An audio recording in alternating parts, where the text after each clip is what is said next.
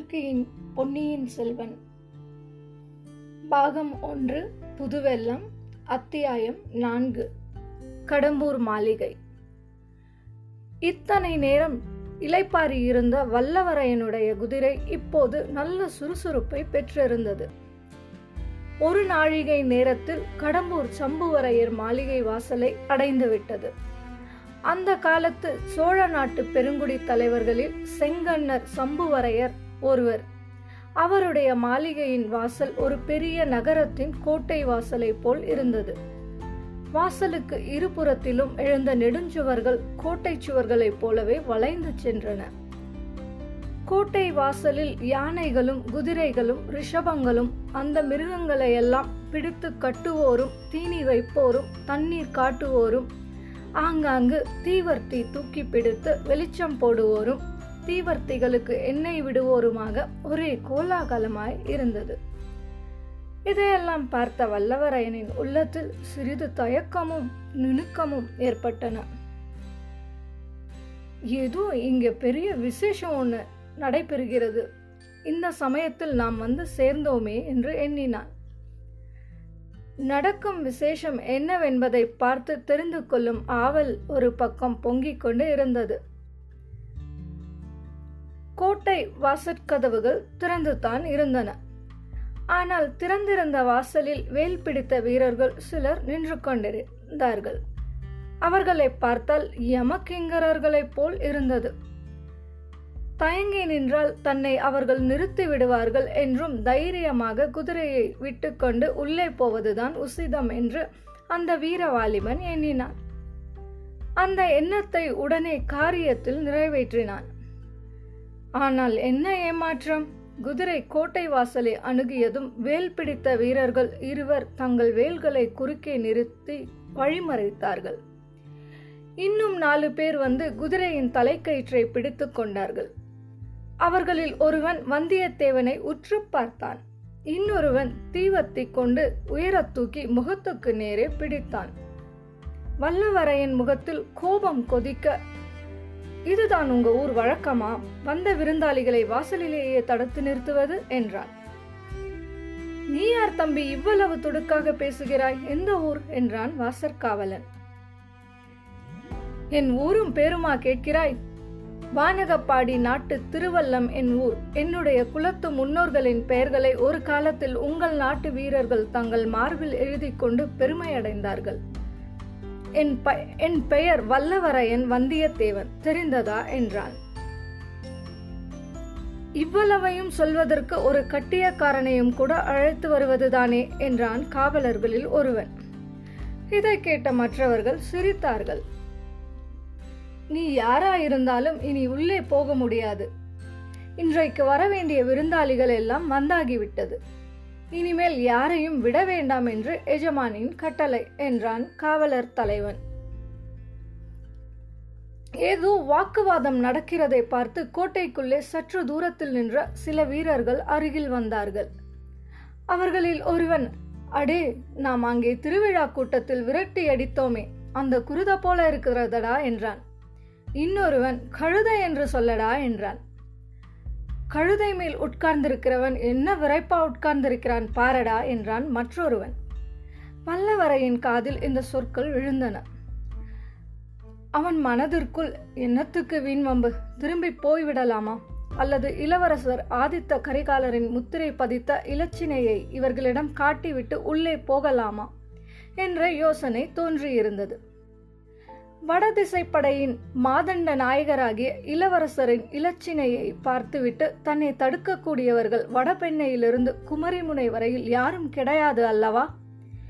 இப்படி அவன் மனதிற்குள் விவாதித்துக் கொண்டிருந்த போதுதான் பழுவேட்டரையர் ஆட்களின் கேலி பேச்சு அவன் காதில் விழுந்தது. உடனே என்ன செய்ய வேண்டும் என்பதை முடிவு செய்து கொண்டான். குதிரையை விடுங்கள் திரும்பி போகிறேன் என்றான். தடுத்த வீரர்கள் குதிரையின் முகக்கயிற்றை விட்டார்கள். குதிரையின் அடிவயிற்றில் வந்தியத்தேவன் தன் இரு கால்களிலாலும் ஒரு அழுத்து அழுத்தினான். அதே நேரத்தில் உடைவாளை உரையிலிருந்து உருவி எடுத்தான். மின்னல் ஒளியுடன் கண்ணை பறித்த அந்த வாள் சுழன்ற வேகத்தினால் அவனுடைய கையில் திருமாலின் சக்கர ஆயுதத்தை வைத்துக்கொண்டு சுழற்றுவது போல் தோன்றியது. குதிரை முன்னோக்கி கோட்டைக்குள்ளே பாய்ந்து சென்றது. வழியில் இருந்த வீரர்கள் திடீர் திடீரென்று கீழே விழுந்தார்கள். வேல்கள் சடசடவென்று அடித்துக்கொண்டு விழுந்தன.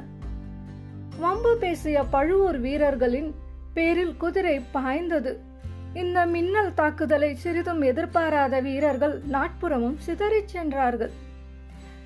இதற்குள் வேறு பல காரியங்கள் நிகழ்ந்துவிட்டன. கோட்டை கதவுகள் தடால் தடால் என்று சாத்தப்பட்டன.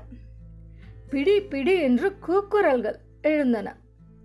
வேல்களும் வாள்களும் உராய்ந்து கிளாங் கிளாங் என்று ஒலித்தன. திடீரென்று அபாயம் அறிவிக்கும் முரசு டடம் டடம் என்று முழங்கிற்று. வந்தியத்தேவன் குதிரையைச் சுற்றிலும் வீரர்கள் வந்து சூழ்ந்து கொண்டார்கள். இருபது முப்பது ஐம்பது பேருக்கு மேலேயே இருக்கும். குதிரையின் மேலிருந்த வந்தியத்தேவன் பாய்ந்து தரையில் குதித்தான். கையில் இருந்த வாளில் சுழற்றிக்கொண்டே கந்தமாரா கந்தமாரா உன் ஆட்கள் என்னை கொல்லுகிறார்கள் என்று கத்தினான். இதை கேட்டதும் அவனை சூழ்ந்திருந்த வீரர்கள் திடுக்கிட்டு சிறிது தயங்கி விலகி நின்றார்கள்.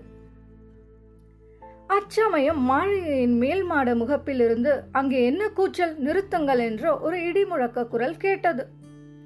அந்த குரல் கேட்ட இடத்தில் ஏழெட்டு பேர் நின்று கீழே நடப்பதை பார்த்து கொண்டிருந்தனர். எஜமான் யாரோ ஒரு ஆள் காவலை மீறி புகுந்து விட்டான். என்ன எஜமான்? பெயரை சொல்லி கூவுகிறான் என்று கீழே இருந்து ஒருவன் சொன்னான். கந்தமாரா நீ போய் கலவரம் என்னவென்று பார். இவ்விதம் மேல் மாடத்திலிருந்து அதே இடிமுழக்க குரல் சொல்லிற்று. அந்த குரலுக்கு உடையவர்தான் செங்கன்னர் சம்புவரையர் போலும் என்று வந்தியத்தேவன் எண்ணினான். அவனும் அவனை சுற்றி நின்ற வீரர்களும் சிறிது நேரம் அப்படியே நின்று கொண்டிருந்தார்கள். இங்கே என்ன ஆர்ப்பாட்டம் என்று ஒரு இளம் குரல் கேட்டது. அந்த குரல் கேட்ட இடத்தில் நின்றவர் நின்றவர்கள் விலகிக் கொண்டு வழி ஏற்படுத்தினார்கள். வாலிபன் ஒருவன் அந்த வழியாக விரைந்து வந்தான்.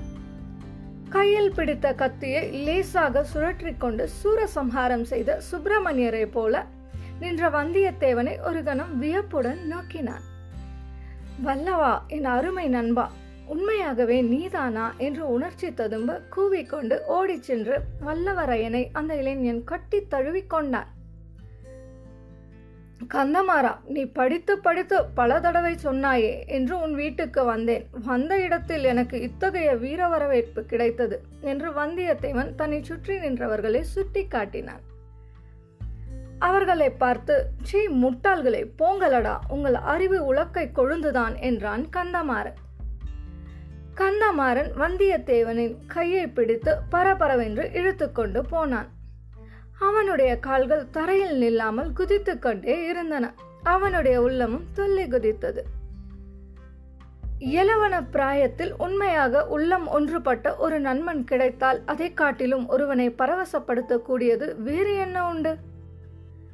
ஆம் காதல் என்பது ஒன்று இருக்கத்தான் செய்கிறது. ஆனால் காதலில் இன்பமும் குதூகலமும் எத்தனை உண்டோ அதைவிட அதிகமான துன்பமும் வேதனையும் உண்டு. இளவனத்து சிநேக குதூகலத்திலோ துன்பத்தின் நிழல் கூட விழுவதில்லை. ஒரே ஆனந்தமயமான இதய பரவசம்தான். போகிற போக்கில் வல்லவரையன் கந்தமாரா இன்னைக்கு என்ன? இங்கே ஏக தடபுலாயிருக்கிறது இவ்வளவு கட்டுக்காவல் எல்லாம் எதற்காக? என்றான். இன்றைக்கு இங்கே என்ன விசேஷம் என்பதை பற்றி அப்புறம் விரைவாக சொல்கிறேன். நீயும் நானும் பெண்ணை ஆற்றங்கரை பாசறையில் தங்கியிருந்த போது பழுவேட்டரையரை பார்க்க வேண்டும் மழவரையரை பார்க்க வேண்டும் அவரை பார்க்க வேண்டும் இவரை பார்க்க வேண்டும் என்று சொல்வாயே. அந்த இவர் அவர் சுவர் எல்லோரையும் இன்றைக்கு இங்கேயே நீ பார்த்து விடலாம் என்றான் கந்தமாறன். பிறகு விருந்தாளிகள் அமர்ந்திருந்த மாளிகை மேல் மாடத்துக்கு வல்லவரையனை கந்தமாறன் அழைத்துச் சென்றான். முதலில் தன் தந்தையாகிய சம்புவரையரிடம் கொண்டு போய் நிறுத்தி அப்பா என் தோழன் வானர் குலத்து வந்தியத்தேவனை பற்றி அடிக்கடி தங்களிடம் சொல்லிக் கொண்டிருப்பேனே அவன் இவன்தான் என்றான் வந் வந்தியத்தேவன் பெரியவரை கும்பிட்டு வணங்கினான். வரையர் அவ்வளவாக மகிழ்ச்சி அடைந்ததாக தோன்றவில்லை. அப்படியா கீழே அரண்மனை வாசலில் அவ்வளவு கலவரம் செய்தவன் இவன்தானா என்று கேட்டார். கலவரத்துக்கு காரணம் என் தோழன் அல்ல வாசல் காப்பதற்கு நாம் அம- அமர்த்தி இருக்கும் மூடர்கள் என்றான் கந்தமாறன். இருந்தாலும் இன்றைய தினம் பார்த்து அதுவும் இருட்டி அரை ஜாமத்திற்கு பிறகு இவன் இவ்வளவு ஆர்ப்பாட்டத்துடன் வந்திருக்க வேண்டியதில்லை என்றார் சம்புவரையர். கந்தமாறவேலின் முகம் சுருங்கிற்று. மேலும் தந்தையுடன் வாதமிட அவனுக்கு விருப்பமில்லை. வந்தியத்தேவனை அப்பால் அழைத்துச் சென்றான்.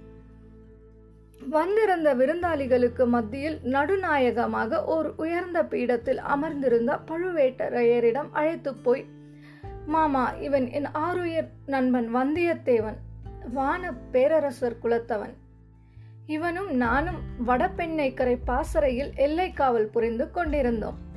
அப்பொழுதெல்லாம் வீராதி வீரர் பெரிய பழுவேட்டரையரை பார்க்க வேண்டும் என்று ஓயாது சொல்லிக் கொண்டிருப்பான் பழுவேட்டரையர் திருமேனியில் அறுபத்தி நாலு போர்க்காயங்கள் இருப்பது உண்மைதானா என்று கேட்டுக்கொண்டிருப்பான் ஒரு நாள் நீயே எண்ணி பார்த்துக்கொள் என்று நான் சொல்லுவேன் என்றான்.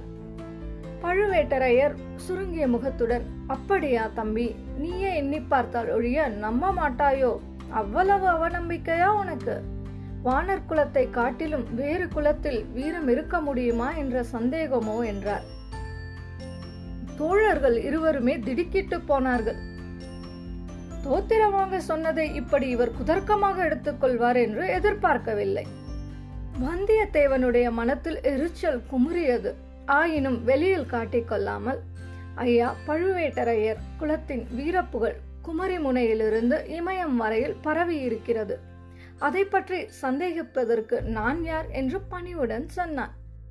நல்ல மறுமொழி கெட்டிக்கார பிள்ளை என்றார் பழுவேட்டரையர்.